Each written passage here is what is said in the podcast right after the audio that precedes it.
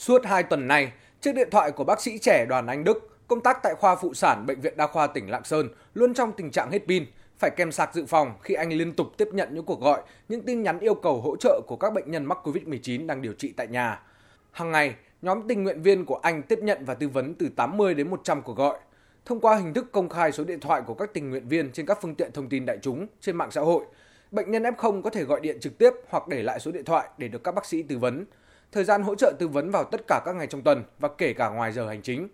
Tùy vào chuyên môn, mỗi tình nguyện viên được phân công phụ trách tư vấn cho từng nhóm bệnh nhân mắc COVID-19 khác nhau, vừa đảm bảo công tác chuyên môn, vừa trực điện thoại trên tinh thần không để cuộc gọi nào bị bỏ lỡ. Điều đó đã trở thành một thói quen với chàng bác sĩ trẻ suốt 2 tuần qua. Có những lúc khi hết cả trực và về nhà lên giường đi ngủ thì chuông điện thoại reo, anh vẫn tận tình bật dậy hướng dẫn, hỗ trợ cho các bệnh nhân vì hiểu rằng họ thực sự đang rất cần được giúp đỡ.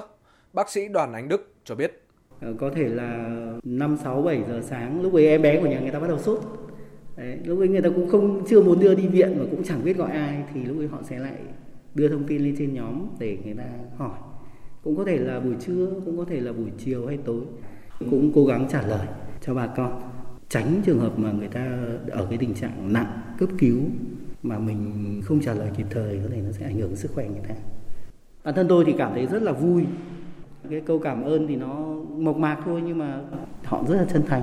với thầy thuốc đấy là một cái sự động viên rất là lớn sau Tết Nguyên đán, số ca nhiễm COVID-19 trên địa bàn tỉnh Lạng Sơn tăng cao, có ngày cao điểm trên 5.000 ca, trong đó nhiều người bệnh chủ yếu được điều trị tại nhà. Tâm lý hoang mang lo lắng dẫn đến việc người dân tự điều trị chưa đúng cách, gây ảnh hưởng xấu đến sức khỏe, trong khi một số đơn vị y tế tuyến cơ sở chưa đủ nhân lực và chuyên môn để tư vấn điều trị cho bệnh nhân COVID-19. Từ thực trạng đó, ngày 8 tháng 3 năm 2022, Bệnh viện Đa khoa tỉnh Lạng Sơn đã thành lập nhóm các bác sĩ tham gia tư vấn, hỗ trợ miễn phí bệnh nhân mắc COVID-19 điều trị tại nhà. Hơn 20 thành viên trong nhóm đều là các bác sĩ thuộc nhiều chuyên khoa và có nhiều kinh nghiệm trong công tác phòng chống dịch trên địa bàn.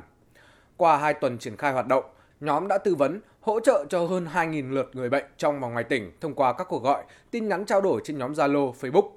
Chị Vũ Thùy Liên, người dân sinh sống tại thành phố Lạng Sơn, cảm nhận. Bác sĩ có hỗ trợ là kiểm tra cái mức độ tổn thương phổi bằng cách là nằm sấp và thở để xem xem là chỉ số SpO2 của mình lúc đó như thế nào.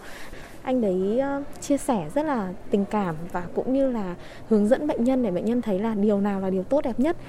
Mình cũng muốn gửi tới ờ, đội ngũ y bác sĩ những cái lời cảm ơn rất là sâu sắc. Cái việc làm của các bác sĩ rất là thiết thực cũng giúp cho người bệnh có một cái nhìn nhận nó khách quan đứng đắn hơn về dịch bệnh và cũng không quá hoang mang lo sợ trước dịch bệnh nữa.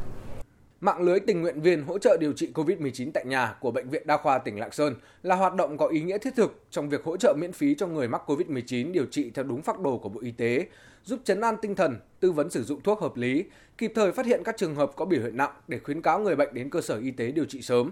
Quan trọng nhất là người bệnh có thể yên tâm làm theo hướng dẫn của thầy thuốc, sớm điều trị khỏi bệnh, góp phần giảm tải cho hệ thống y tế địa phương.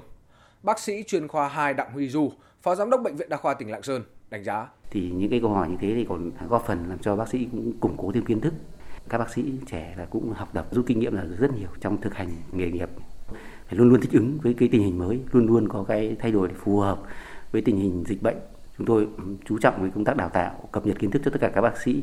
và sẽ tiến hành nghiên cứu thêm nhiều cái phương pháp làm mới, sáng tạo hơn để cho đảm bảo về tiết kiệm chi phí y tế ít nhất và đồng thời cũng giảm được cái phiền hà, giảm được cái vất vả cho người bệnh cũng như gia đình người bệnh,